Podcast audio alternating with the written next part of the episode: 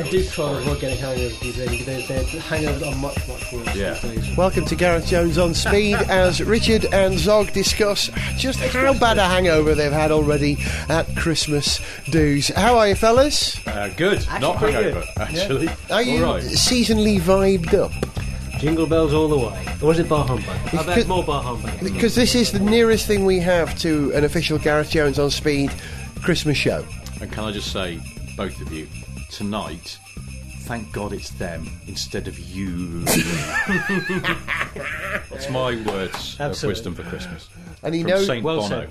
and he knows who's been naughty and he knows who's been Saint good. Nick. Christmas is the season to be uh, well, not that jolly if you live in Brackley or work in Brackley in Northamptonshire, like those poor people at Honda. I thought we should open this show talking about the unfortunate thing that's happened to Honda. Is it unfortunate? Yeah, absolutely. We love F1. You need enough teams in the sport to make it interesting and competitive. You need enough cars on the grid. Fewer cars is bad. Fewer teams is bad. I don't know whether fewer manufacturers is bad because Honda departing does kind of underline the point that Mosley, amongst others, has made in the past. Quite right that uh, manufacturers will come and go from the sport on a whim in a way that independent teams will not. They have no reason to be in the sport other than other than to uh, improve their brand image. Uh, and if at corporate level, if at the boardroom level, somebody says, you know, we're spending a lot of money here and not really getting results, they'll just pull the plug overnight. Yeah. No, it is quite sad, isn't it? I mean, it's sad for the people who work there because Yeah. they were doing their best. I, I I think something else that's unfortunate is the is the the way the cars work for the past two years hasn't been great, but then we've seen that happen with other teams, and then suddenly they come right back. So it would have been nice to see that Well- at some point. As a team, I think we quite like Honda, don't we? Because they have a great racing history and they've got some, you know, some really interesting things in their past, and they could have done good stuff in the future. It sort of seems a shame, and that's the thing. But they have dropped out of F1 in the past, and they have come, then come back again. So. I wouldn't bet against them coming back at some point because that's sort of part of what they do. I think that's the way they. They see have a themselves. history It's quite- of changing their mind about things. You know, they were in F1 in the 60s, pulled out. Hmm. It's a bit like Renault, who were in F1 in the 70s and then pulled out. And they came back, a bit like Renault, as an engine supplier. Hmm. Renault, you know, Honda supplied engines, and of course, as Mugen supplied engines to Jordan, and were very, very competitive hmm. to a point where they thought, actually, it's worth coming back into Formula One. So hmm. they came back in as Honda supplied engines for BAR. And right, this is it. We're on the way. They were doing quite well. But I remember being at a test at Silverstone in, oh gosh, 90 something or other. It was the period when Harvey Postlethwaite, which is difficult to say with my lisp, was still alive, and he'd been asked to look at a feasibility study of Honda coming back into Formula One, and they built an hmm. F1 car. Hmm. They on their own with Harvey because he was redundant from Tyrrell Tyrrell, yeah, at that yeah. point, and they put Jos Verstappen in to test it, and this thing was whizzing around Silverstone, seconds ahead of even the Williams at the time, which was the quickest car. Mm. And I remember having a conversation with an engineer from another team, probably Jordan, saying, Honda come back, they're going to win the World Championship inside of three years. And I had no reason to disbelieve that this mm. was going to happen. Mm. So for them then to come back, to have some success with BAR when Dave Richards, or rather it was Honda at that point, wasn't it? They bought out BAR when Dave Richards was running the team. And then to think that they could manage without Dave Richards and come in, and then that's where things went wrong. Hmm. It was heartbreaking, really. I mean, if anyone, they should be able to win in Formula One, really. Well, knowing how to win in Formula One, and by win, you have to mean winning championships, races don't really count. There are only four teams in the sport at the moment who know how to win, and one of them, Williams, is kind of losing that memory by the year. There are only four teams who have won in the last, what, 25 years? I think you're probably right. Certainly 20 um, years. Actually, 25 years since the 80s. Yeah, Yeah. Williams, McLaren, Ferrari, Renault. Renault. Renault. You're right. That's That- it. Since Well, what, Renault slash Benetton. Rosberg, Williams 81 or something like that. Yeah, yeah. Yeah. Well, I'd argue that all of the teams know how to win. You just have to get your car to go over the line first. It's just that Yeah. most of them are crap at it. yeah, Very yeah, one of the sad things, it seems to me, about Honda dropping out now is that they are at a point where rule changes and other changes for next year and beyond notwithstanding, they do really seem to be on the point of turning things around and having been underperforming uh, for for quite a while in terms of the money they put into the sport, you really get the sense that next year should have been a good one for them. And so to see Yeah. them drop out at this point is a great shame. Which brings me to Jenson Button because Paul Rubens is out of a contract, Yeah. but no one's told him. Jenson, on the other hand, is being incredibly loyal. And he's made this statement that he intends to stay with Honda. He's not considering a drive with another team. That would be Toro Rosso then, about the only other one team who, who've got a space. That he's going to stick with Honda. Now, he's either been fiercely, fiercely, fiercely loyal, which I really respect if he is, or he's got a genuine inkling that the technology Honda are developing for next year is going to be an absolute cracker if someone manages to come in and buy the team and get there. But the problem is that if you're buying Honda now, you're buying a big fat team that's designed to work in sort of 2008 F1. Um, it's not a team that's designed to work in the F1 of 2009, 2010, 2011. This is what Dave when Richards says, huge cost yeah. savings are uh, supposedly going to be implemented. I mean, th- they will have to reduce costs to some extent, but you know maybe they will reduce them considerably. You're not going to be spending hundreds of millions of dollars a year anymore. That's the idea. But that's the kind of team Honda is. If you're going to go into F1, you want a smaller team. Yeah, I, I think you're probably right. So it means increasingly likely that someone would buy Honda. Then, do you think? Uh, But that, yeah, but it that's- also makes it a little more curious what Button's up to. What it, is this this fierce loyalty to Honda that God knows where that's going to take him? Because Hmm. it just seems odd.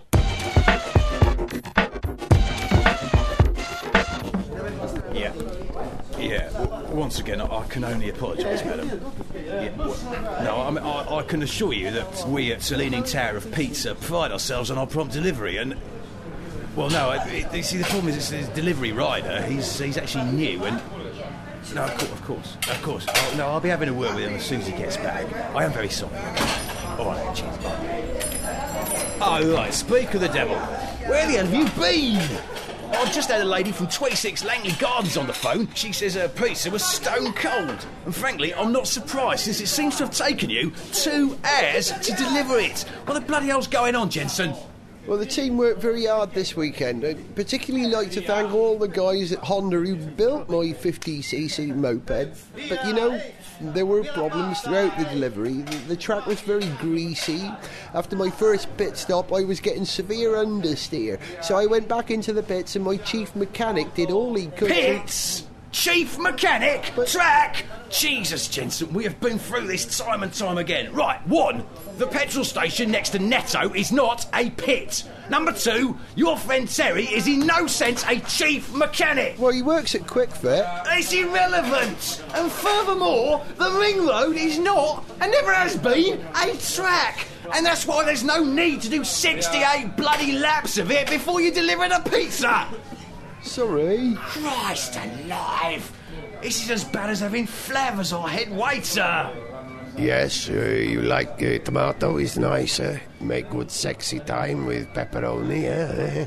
You're a very beautiful lady. Stop touching the customers! Merry Christmas from Gareth Jones on Speed and Happy New Year from Sniff Petrol! I was giving a sort of a nice big Christmas treat on Sunday when I went to the Race of Champions at Wembley. Have either of you two followed it on TV ever? The show? The race? It's a show. Uh, actually, haven't. No, I mean, well, I mean, I've seen footage of it, but I haven't uh, actually seen a uh, the Race of Champions show, if you like. I didn't. I haven't actually been aware of anyone showing it. But No, I didn't know. Was it on telly somewhere? It, it has been on Eurosport over the years, and I think Motors Ah, okay. TV because it was originally a French event set up by uh, Michèle, Michèle Mouton, Mouton, of course. yes. How did we nick that? Because it's been in London for a couple of years. Because it was in Paris, wasn't it? And before that, I remember when I first started watching it, it was in the Canary Islands, outdoors. yeah. yeah, it started off somewhere quite sunny, and now it's moved somewhere quite cold Yeah. and miserable. Yeah. And it was bad move. blooming cold. I can tell you, Hang it on, was. hang on. I yeah. know why they're doing that. These racing drivers. God, they're clever. It's because it's colder. Air's more dense. The cars will run faster. Better competition. It was very good. I don't know if you follow it, but what you're you saying, Zog? No, I was, no, I was, I was going to go off on a very boring tangent about how that being the case, what you want is if you had some kind of double decker racing whereby you could have a like a two deck racetrack, you'd want to be on the lower track Because hot air rises, so rises. the air on the top. There we go. But you know, but I wasn't going to do that. Anyway. The race of Back champions. to- It was very cold, very, very, very cold, but I was there all day. It starts at midday and finishes about seven in the evening, so it's a big day's entertainment. It's Uh-huh. split into two things. They have this uh, race of nations, uh, which was won by. Get this for a super team. Uh, team Germany, made up of Michael Schumacher, who's quite good at driving a car. I've heard, I've heard. Yeah. And the other one, Sebastian Vettel in his team. Well, you've got you know you've got you've got strength in depth if you're picking the Germany team. let's That is, it. I thought you were going to say something else then. and there was a lot of joy as well. no. Stop stop it. Um, yes, and I noticed that these Race of Nations things were happening in KTM crossbows. Yes, that's right. Or as even one of the people from uh, Race of Champions themselves said to me, yes, yes, they'll be racing the Expos. I said, they're called crossbows. W- Really? Yeah, yeah, they're called crossbows. People see the, the hmm. X in the logo and think it's called Expo. No, it's Well, crossbow. fair enough, because that's what it does say. You know, it's Yeah. just sort of this syntactical mucking about, Yeah. like BMW writing Mini all in caps and Yeah. things like that, and the Alfa Mito with, Yeah. a, with a full stop in the middle of it, Yeah. and things like that. Just stop it, Yeah. because I, I get very irritated by the spell check thing in, By in people Microsoft who don't know how to spell and use Yes. grammar, basically. well, I get irritated No, by that no, as well. well, I mean, get, I get irritated by you know, as well. I, I, I'm- stuff, I I'm- myself I'm standing outside behind. Zavvi looking at their window display with Yeah. CDs with an apostrophe on it. All the no, time you see that. Screaming at that. them. No, but it's not fine. No, I will It's not. not. No, I'm not saying it's fine. It's Oh, not. No, I sorry, did- I missed it. I'm sorry. No, I'm, that would doing do- you a service. I, Oh, I oh. am the fascist who goes into shops when I see that and say, guys, you realise you've got an apostrophe Yeah. where it Yeah. says MP3s outside or Yeah. CDs and you don't need it. And they go, what? What? I know, I do Yeah. that. I really do, Zog. I'm with you. But there really is almost no hope. Several articles in the Independent website, for example, Yeah. um, on the Independent website, uh, in the last week or two, with the same apostrophe. No. Really? It's almost always the it's thing. Uh, Yeah. It's where's the possessive? I tell you, there's no apostrophe in it because it denotes possession. However, if it was a person's name, then the apostrophe does denote possession. So they drove the crossbow, and Germany won. It was fantastic. But then they come to the race of the champions itself. Yeah. And the final was Coulthard versus Loeb. And David Coulthard got a great reception. And so did Jenson Button, who was taking part, actually. yeah. I mean, there's some great guys in, in this whole thing. Mattias Ekstrom was there. A couple of Americans I'd never Uh, heard no, of. it's, I think it's, it's Matthias Kropstrom. No. the X stands for Krops. Don't you know anything? God. How very good. Tom Kristensen was there. Was- who were the Americans? What were their name? Faust. This guy called Oh, Tanner Faust. Faust, Yeah, yeah. Tanner Faust. I'd never heard of him. I have to confess. And Sort um, of came out of nowhere, slightly sulphurous air about him, maybe. I'm just guessing. Adam Carroll was there for Team Ireland, who I really rate, with Gareth MacHale, who's a rally driver. I like to shout for because he was called Gareth. Ireland were eliminated in, in the Cup of Nations, wherever it's called. But the final, like I said, went down to Sebastian Loeb, or Sebastian uh, Loebworm, as I call him, because I'm a Star Trek fan. Ferengi thing, forget about it. He's won it twice before, and Coulthard got him to the final. It went to three rounds. The first round, they were in ROC buggies, rock buggies, they call them Yeah. which are fierce. Uh, the second round was in the crossbow, the expo, yeah. Coulthard stuffs it into the wall on the last corner. Oh, that must have made him really X. I mean, Krops.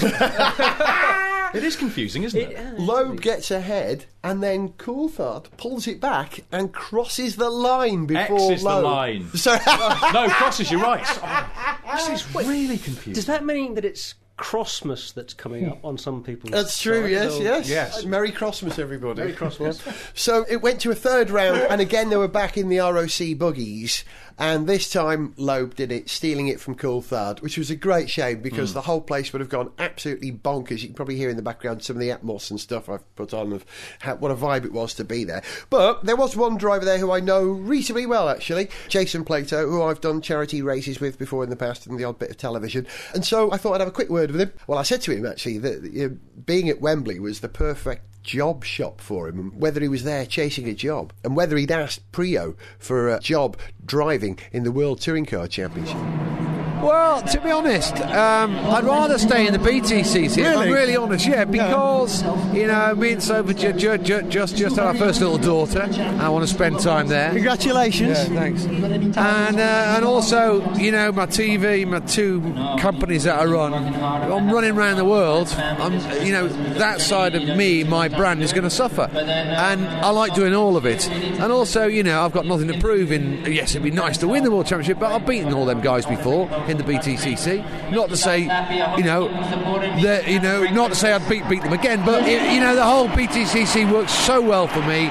And uh, you know, if I, if it, another thing to bear in mind is if I go over there, I'm just another driver. Where here, you know, even though I say it myself, maybe I'm the big fish. You got a great reception when you Really? came out here. Seriously, it was one of the biggest shouts, which Oh, is, just makes you proud. Well Yeah, done. Absolutely. I mean, uh, uh, you know, it, it is a stunning event, this, isn't it?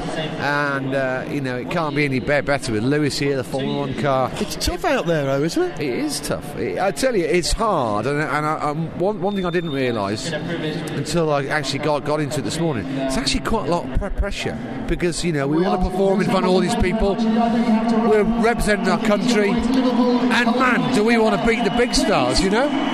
They were commentating on the radio that you had a Scottish Saltire on your buggy when you went out. That's going to confuse a lot of people. But we'll take it. We'll take it. No, it's a, it's a fantastic day. And I tell you what, what must it be, like to play football here for your country? What must it be like? I, I was here uh, about three rows from the front in July uh, 1985 for Live Aid. Wow. Now, Yeah. I think this compares to that. There's a good vibe, I can tell you. It's, it's amazing, isn't it? I mean, long may this sort of event continue. Yeah. Because it does, you know, it's unique. Where can you get Michael Schumacher, Vettel, and a whole host of And others? Jason Plato, my mate. And, and now me, JP. It's great. nice to meet you again, and you fella. too. And you too. Enjoy the rest of Keep the it day. in your pants. as Right, say. hey, I'm famous for it. Keep it in your pants. well, they've just had children, haven't they, the Platos? So maybe he's saying, look, I'm, I'm a parent, don't do it, Jones. Too late for me. I think it's found that all a bit weird, but anyway, play, you know, Plato, he's a good man. He was really enjoying himself, uh, really enjoying himself, and so did the punters there. It's a great show, but you know, um, Terry Grant, the stunt driver, Zog, he was Uh, at the yeah, yeah. he was at the Johnny Herbert event that we did recently. Have you ever seen Terry Grant, the stunt Yes, driver? yes, uh, yes, I have. Do you know what he does? Have you ever seen his, his act? He is the guy in the Subaru, right? Is Uh, that he him? does. Yes, he does. It. Well, I actually, might was think a- also of Ken Block, the American guy, but yeah, Terry Grant does. he did it in a Mitsubishi That's Evo. it, yes, this beg time. your pardon. Yeah, I know why because I went to the Top Gear live show the other week, and I think it was Terry Grant who was in a London cab body that had been dropped over the chassis of an Evo 9. he was doing some amazing uh, drifting and stuff there, and then sort of you know, but almost like drifting on the spot, you know. That's so it. It's because it's, not quite you know Donuts. donutting. It's not quite somehow because the whole car seems to You're kind move of very pivoting slowly around, the Yeah. front wheels. It's Yeah, almost but it's Is, is is very Ken, odd. is Ken Block the guy who maybe I've seen doing that same that's that's same sort of donut trick, but around a guy riding a Segway? Uh, yes, I think so. And he yes, quite and a- jumps Subarus in Nice improbable pilot ways. Well- um, sorry, yes. So Eddie Te- Grant. Okay. Eddie uh, Grant Rock drove Electric down Electric Avenue, Avenue, yes. yes. Then Terry Grant uh, was doing this wonderful thing where, first of all, he drove his Evo on two wheels round the entire circuit. Really? Which is quite something. I've always wanted to do that. Now, he's, he's never done it before, he says. That was a first for him. It was great. But he also does this thing when he comes up in a little, little legend. You've seen the mini legends, these sort of curious, look like Ford pop body from the 1950s? Oh, yes, yes, I have, yeah. It's got a Yamaha motorcycle engine or something. And he turns up, he does donuts in the thing, and it Hmm. spins around its front inside wheel. And, oh, this is fantastic. And then he climbs out through the Yeah. window onto the roof, and he's got a throttle control there. And he's Hmm. still going around. Everyone's going, ah, this is amazing. What skill. And then he makes a big, big mistake in my Wait, wait, then he, gets, he does the uh, move they now call the E17 and he runs himself over. That's got the E17. That was very true. The Brian. Yeah, the Brian. Sorry, the, Brian Harvey Yeah. ran himself over. That's very good. So, but, but then he makes a big mistake. He gets out of the car. He's on the roof. He jumps onto the bonnet of the car, then jumps off the car and goes and stands and watches the car do its donuts. Now, until that point, you think, what skill this man's got. He can control a donut on the spot. Basically, he's got a car set up to do donuts like that. So he just gets hmm. out. And that moment of doing that, he blew his act, I think. He hmm. blew That's a good point. Yeah. Good entertainment. Although I do still think it's an interesting window into the male brain because what's happened is he's got his donut technique quite good, and then he's thought, I wonder what would happen if I tried to get out of the car now. Hmm. Because that's the only way he can have discovered that he could do that. Yeah. I'm sure. Well, Yeah. yeah, he must have and must have you know tweaked the setup of the car uh, so that it's just so that you can just once you've got it in that dynamic state, it'll remain in that state. Hmm. but I just it- think this it, it is a peculiar part of the of a, a man's brain that makes him do that. I think a woman would go, "Well, this is all pointless. I'm going to stop donutting now. It's not doing anything, is it? It's silly." But but 'cause Whereas I there are only think of this because which the male brain thinks Yeah, the male brain pointless. thinks this is the, no, never, Yeah. ever, ever. But you go, wow, this is brilliant. But I bet I can make it better if I try and get out. Uh, we, with the sound recorder we uh, put used on, Marmite uh, on it. Yeah, I wonder if I could put do more this vo- more whilst volts, burping please. the alphabet. There was a sound recordist we, we used on Top Gear who once was a bit bored in slow moving traffic, uh, traffic and thought, uh, I wonder if I could drive my car cross legged. And then he, then he drove into the car in front of us. Oh, you just- Or If a it's bloke that I was I'm at getting school bored with. about sort of, you know, I'll practice clutchless gear Yeah, changes, yeah, or. I'll practice left foot braking. There was a bloke I was Oh, at not school with. while Do you're it on the in road. traffic. No. Don't do it in tra- or. One of the big lads from a year above us at school, John Wild, uh, had a Metro GTA. Do you remember those? Quite Yes, racy yes, they crossway were cars? quite. Yeah, my mate Anna had one. And, yeah. uh, and he had one of those, and he was driving down a very rough country track, not even a road, just sort of gravelly track. And he suddenly thought, I wonder how fast I could go down here before I lost control. so he found kept out, going did he? faster, and then he lost control and wrote off his car.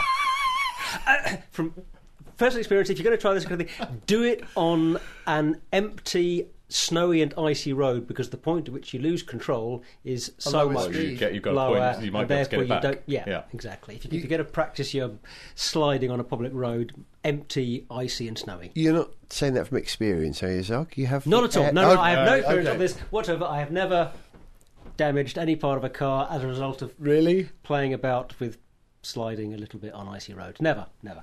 I think this is something we'll return to in the next show, actually. I, I want to talk about ice in the next show. But hey, Nothing to return for the moment, Race of Champions was fantastic. It's not expensive to go to, although if you're going to drive there, it costs 25 English pounds to park at Wembley. what?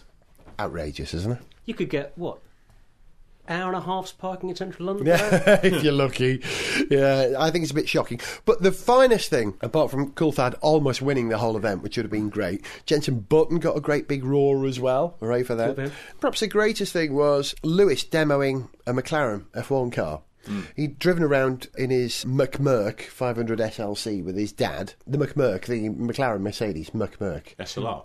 What did I say? SLC? Yeah. Sorry, That's SLR. the, that's the new one, though, isn't it? Coming out. I thought you got Yeah, an amazing sorry. scoop. for that. From the future. No, no, it was it was the, the McMurk, which is actually a Lola, I think. The body's built by Lola. Did you know that? no. Just the body, or The, yeah, just the body Yeah. built by Lola. Yeah, the carbon fibre top is made by Lola. Mm, I've seen it. I've been there. It was there, Huntingdon. So he did that. That was good. It went. "Bruh." It makes that noise that the um, the Merc Merc does. But then he went round in his MP four twenty three, and it made this sound. I'll play it for you now. We'll be quiet for a moment. Listen to this.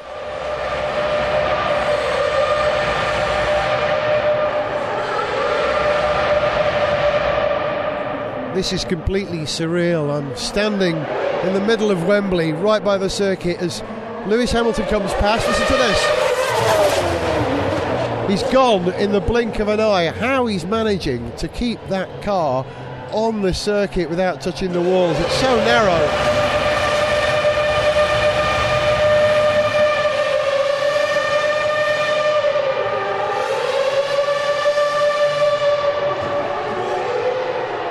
That sounds like an air raid siren with all the echo as it bounces off the walls of Wembley here. That is a spooky sound. That is one of the scariest sounds I've ever heard. It sounds primordial, don't you think? Primeval? Primordial? primordial. Primordial, yeah. Primeval. It- Primark. Primark. It sounds like a cheap Sounds like somebody clothes shopping centre. I think a it's very bad sore throat. No, I, I think it sounds like sort of a, an electric pterodactyl, or such a thing. If you could be heard that in the middle of the night with no context, you'd be absolutely terrified. It's, it would get you out of quite bed. an upsetting noise. I mean, it's an incredible sound. I mean, I mean you, know, you, you kind of get you get used to the sound of the racetrack, you know, Yes. which, which are fantastic. Love, you know, love the sound.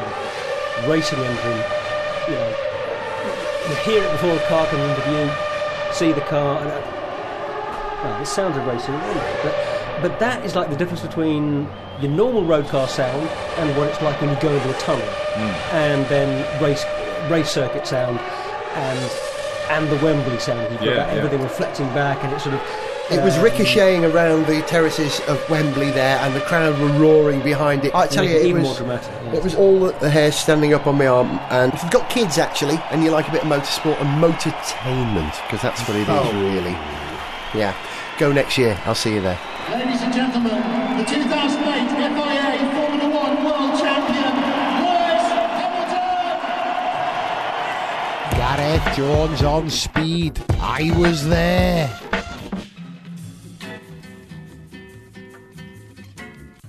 Now, Jenson, wait in my office, please, mate.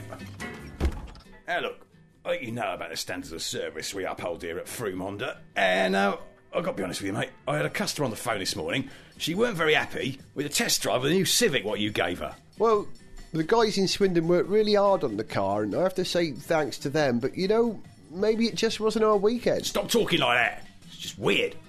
Now, this lady, she says you insisted that she drive round and round the roundabout outside Sainsbury's, and you announce she's amongst the slowest four cars on the road and won't be going through to the next qualifying session. Well, I think she was battling a real understeer problem, really. I think she was battling a beardy West Country wazzock what isn't fit to work in an Honda garage. Jesus! It's not as if I ain't got enough problems with Felipe Massa as me bloody pump attendant! Mr. Staplefoot, all is on fire again! Not now, Felipe! Sniff Petrol with Gareth Jones on speed! And now on Gareth Jones on Speed, an apology on the behalf of Richard Porter by Richard Porter. Welcome to this occasional segment on the show. And uh, it's a slot that I like to call Things I Forgot to Turn Up For. And uh, we start with Gareth and Zog speaking to you from the Japanese car exhibition at the Science Museum, which you may have heard on the last show. It was something that. Um, I forgot to turn up for. And uh, they're actually talking here about the Johnny Herbert charity karting event, which um, I forgot to turn up for.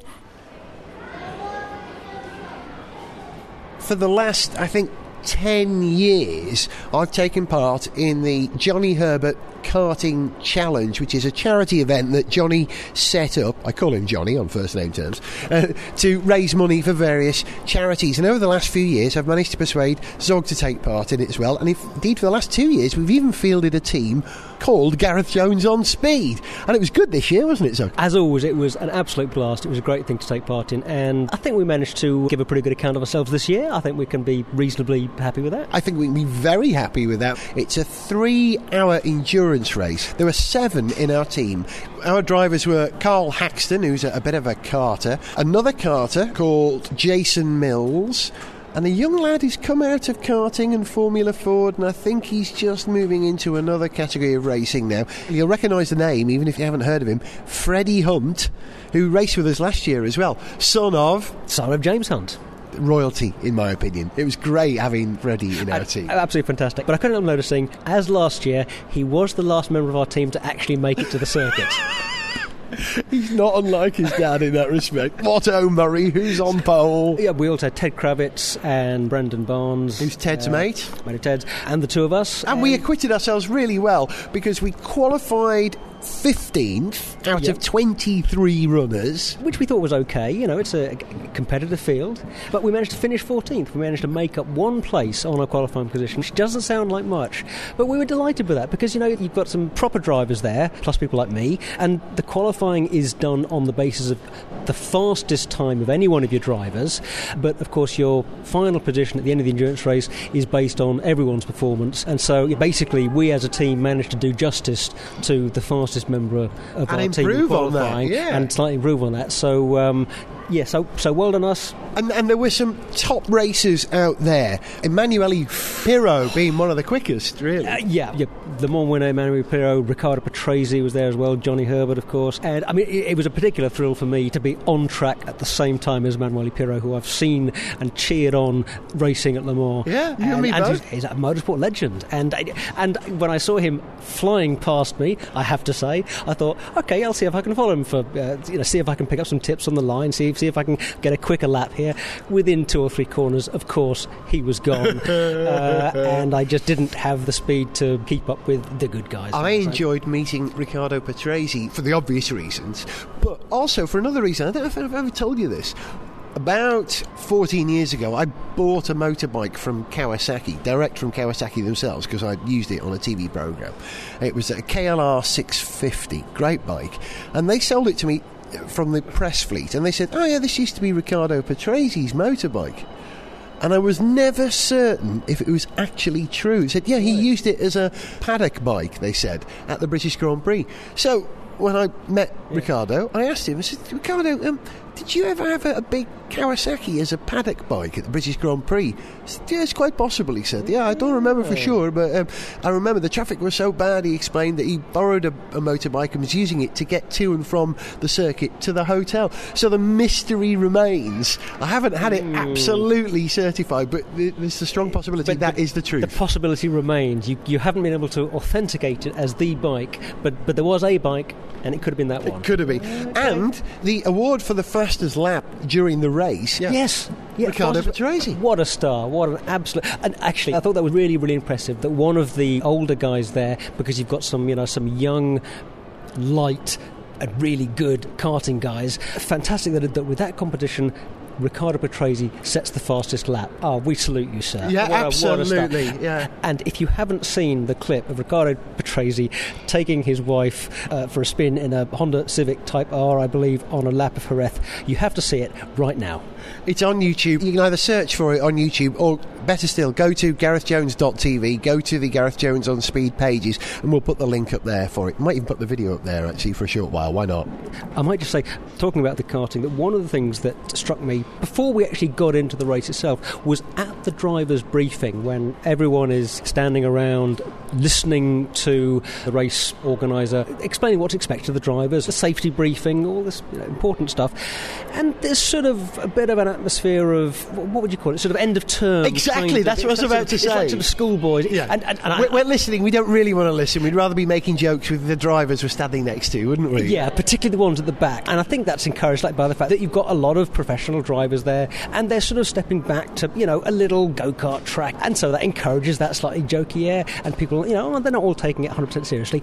But there was one driver who, at the end of this briefing, when he says, Are there any questions? There's one driver who puts his hand up and asks a couple of questions, absolutely seriously, clarifying details about the flags and think about the black flags and about uh, the preparation of the carts and something to do with the pits. And it was Emmanuel Pirro, Yeah. the guy who's won Le Mans five times. I mean, I mean now, No wonder if he takes his game that seriously. Exactly. Yeah. There you are. Yeah, there's nothing uncool about taking it really seriously. He showed us all up. Actually, everyone was slightly embarrassed. Like, oh yeah, we don't know about that Yeah, until no, he mentioned he's, it. You know, he's reminding you that um, okay, you know, whilst in a way it is a bit of a, a light-hearted event for a lot of those guys because it's racing under s- essentially you know, under so much less pressure and with you know so much less in the way of expectations than they would normally have, and something that's not going to kill you. Also, to be frank. But it is still motorsport. People can still get hurt, and you know, even if it's just a, a broken something here or there, you're still getting hurt, and you've got to take it seriously. full respect to him. And um, apart from all the racing drivers, the pro racing drivers and schmucks like us taking part, there was also one fella there. I was first of all absolutely chuffed to see that he was there because, well. Like us, he's a petrol head, and I wanted to talk to him about cars, but I also really wanted to thank him for some of the fantastic noises him and his mates have made over the years. Nick Mason, drummer in Pink Floyd, a big Ferrari head, a bit of a tifosi, really. And a couple of years ago, so a couple of years ago, actually more like good, more like maybe sort of eight or nine years ago, he published a fantastic book called Into the Red, I believe, which was essentially about some of the favourite cars in his collection, with a chapter on each car about driving it, a chapter about the car itself, and then an accompanying CD with recordings of all of those of each of the cars from inside the car, from outside the car, doing a lap of Silverstone. So it was a real book I would recommend if you could still find it. And for a band like Pink Floyd, who've always used ambient sounds and recordings of things like Asdic and flies in the room and people having their breakfast, you know, meshed in with the music that they record, it's no surprise that he did something like that, really. Hmm. But anyway, Nick Mason was there, and I couldn't miss the opportunity to have a few words with him for Gareth Jones on speed. So I asked him, how come he's such a big petrol head? The whole thing kicked off for me long, long before music because my dad raced cars and made films about motor racing. I didn't know Uh, that. yeah, he was a director and he uh, directed and wrote a history of motor racing for Shell, a sort of five part series. And so I was taken motor racing from when I was about five years old. You know, that was the ultimate treat, and I'm afraid to say it still is. And so, as soon as you got some money, which must have been what, what year? 73. 16, 73 was at the point you got some, some real money. What was the first treat that you bought yourself in terms of a car? Well, I suppose I'd kicked off my motoring career with 20 quid spent on an Austin 7. I had that for a long time. Then I went mad and spent 180 quid on a pre war Aston Martin. The first sign of a record royalty was a Mini Cooper. And eventually a series of Lotus Elans and Elan Plus 2 and things like that. So you've really got it in your blood. If you start with a Cooper, then go straight for the works of Mr. Chapman, Yeah. you know what you're doing. Yeah. Then I eventually got round to uh, the sort of first Ferrari, which was 275 GTB 4 cam. Um, So that's not any old Ferrari, really, is it? No, it's a hell of a lot more work and uh, trouble than a regular one. And finally, when really, thanks very much to Dark Side the Moon and all those kind listeners who bought a copy in, in a pre download age, now I'd just be looking at a sort of, I don't know, an old Zephyr, I think.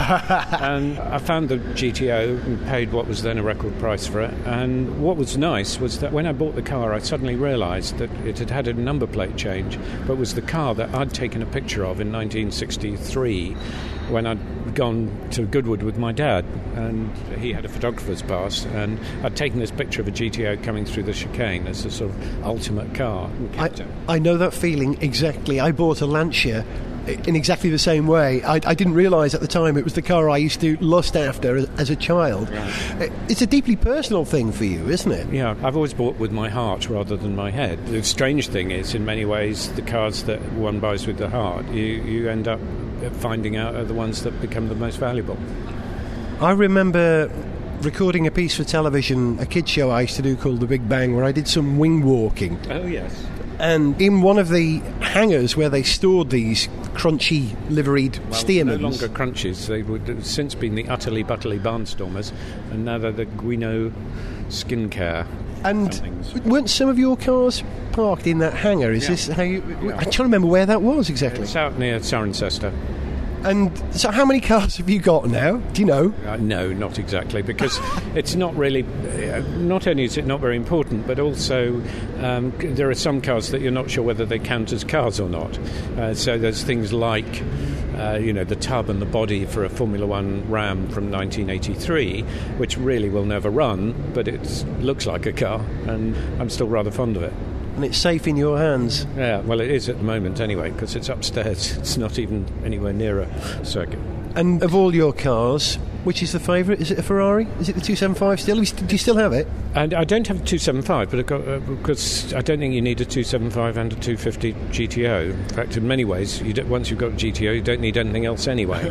but uh, GTO tends to be the favourite, partly because it makes me look clever for having bought it originally, but mainly because it's such a, a well balanced, great all round car.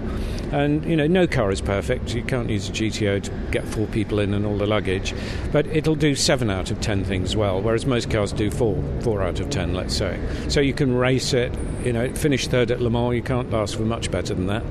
You can rally it, it's done load of sort of long distance rallies. I mean, it, it did the original Tour de France and things like that. And you can use it on the road. You know, you can act, there's actually room to put some luggage in. There's more luggage in that than most supercars, most modern supercars. I can't imagine what it'd be like to own the car of your dreams in the way that you do. I'm thrilled that you've managed to realise it, and the best thing is that you've done it through creating some fantastic tunes. Thank you very much, and atmospheres, I should say. Nick, privileged to talk to you. Thank you very much indeed for your time. And uh, listen, how's your team doing out there? Do you know where you are at the moment? Uh, I'm fairly confident that we're rather close to the back because uh, we did have a wonderful sort of kid as, as the ringer who's got us started in about fifth or sixth on the grid, and suddenly it was discovered that he was too young to be insured with all these cruel big people, so he was suddenly scratched. There's a certain air of depression now hanging over the team, but we're trying to pull ourselves back. well, if, if you and I can finish in the top 15, I think we've done well. Yeah, I'd agree with that. I was trying to think of some sort of Pink Floyd motorsport crossover puns. The best I could come up with is if you had someone who maintained one of your Ferraris and was a bit clumsy and was removing an axle and, you know, dropped it, you'd have to say to them, careful with that axle, Eugene. But that's about as close as I could get. Ah, yeah? I will send you one of our recordings and a link to our site and you can hear our interpretation of, of the Pink Floyd. Nick, thank you very much indeed. You're welcome. Look forward to hearing. Nick Mason, rock and roll legend and motorsport legend, or certainly petrolhead legend. In Petrolhead in- legend, for sure, yeah. You've been listening to Gareth Jones on Speed. If you want to know a little more about how we got on at the Johnny Herbert Karting Challenge 2008, Zog has prepared a rather elegant little video. We haven't made it available as a podcast, but you can see it from the new Gareth Jones on Speed Facebook fan page. So if you're on Facebook, search Gareth Jones on Speed, become a member, and you'll be able to see this. And we'll also make it available on our YouTube site as well, which is uk.youtube.com forward slash GJ on speed, or just search Gareth Jones on speed, Johnny Herbert karting challenge, and you'll find it. That's it. Zog, uh, thanks for taking part in the Johnny Herbert karting challenge. Pleasure. Yeah, it's true, really, isn't oh, it? yes, yeah, we'll, we'll be doing that again. We have a good life, don't we? And as a tribute to Nick Mason, you heard me mention it in the interview. Here is a song I've written uh, literally and recorded the week I met Nick Mason, just before I met him, especially for Gareth Jones on speed. This one is called Fueling Nick's Ferraris in the style, I hope, of Pink Floyd. This is the Punk Floyd. Say goodbye, Zog. Goodbye. Ta from me as well.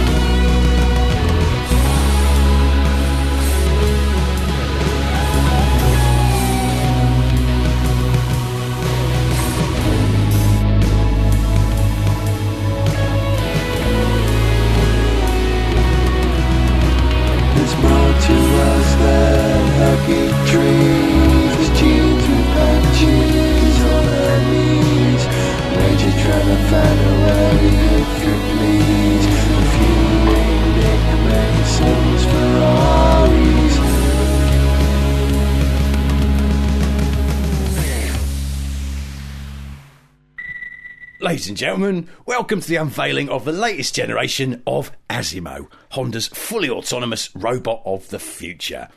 Our engineers have worked tirelessly to make advances in Asimo technology and, in particular, to enhance his speech capability. So, please, ladies and gentlemen, welcome on stage, Asimo! Thank you, thank you, thank you, very kind. And I am delighted to say that Asimo will now speak to you. The car wasn't running well this weekend. We had lots of problems with understeer. I'd like to thank everyone at the factory for working so hard. Maybe it wasn't our weekend. Definitely. Excuse me, is he designed to be this boring? Why has he got a beard? Ain't that just a failed racing driver in a robot costume? ladies, ladies and gentlemen, ladies and gentlemen, please, let's just forget about Asimo. I'll deal with you later, bun. Let's move on to our new generation Honda private jet, which, if you look overhead now, you will see being demonstrated by our guest pilot, Takuma Sato.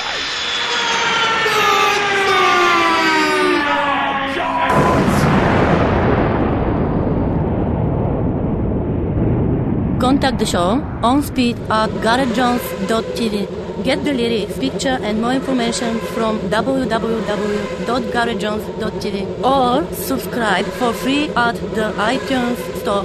Gareth Jones on Speed is made by Beats Punk.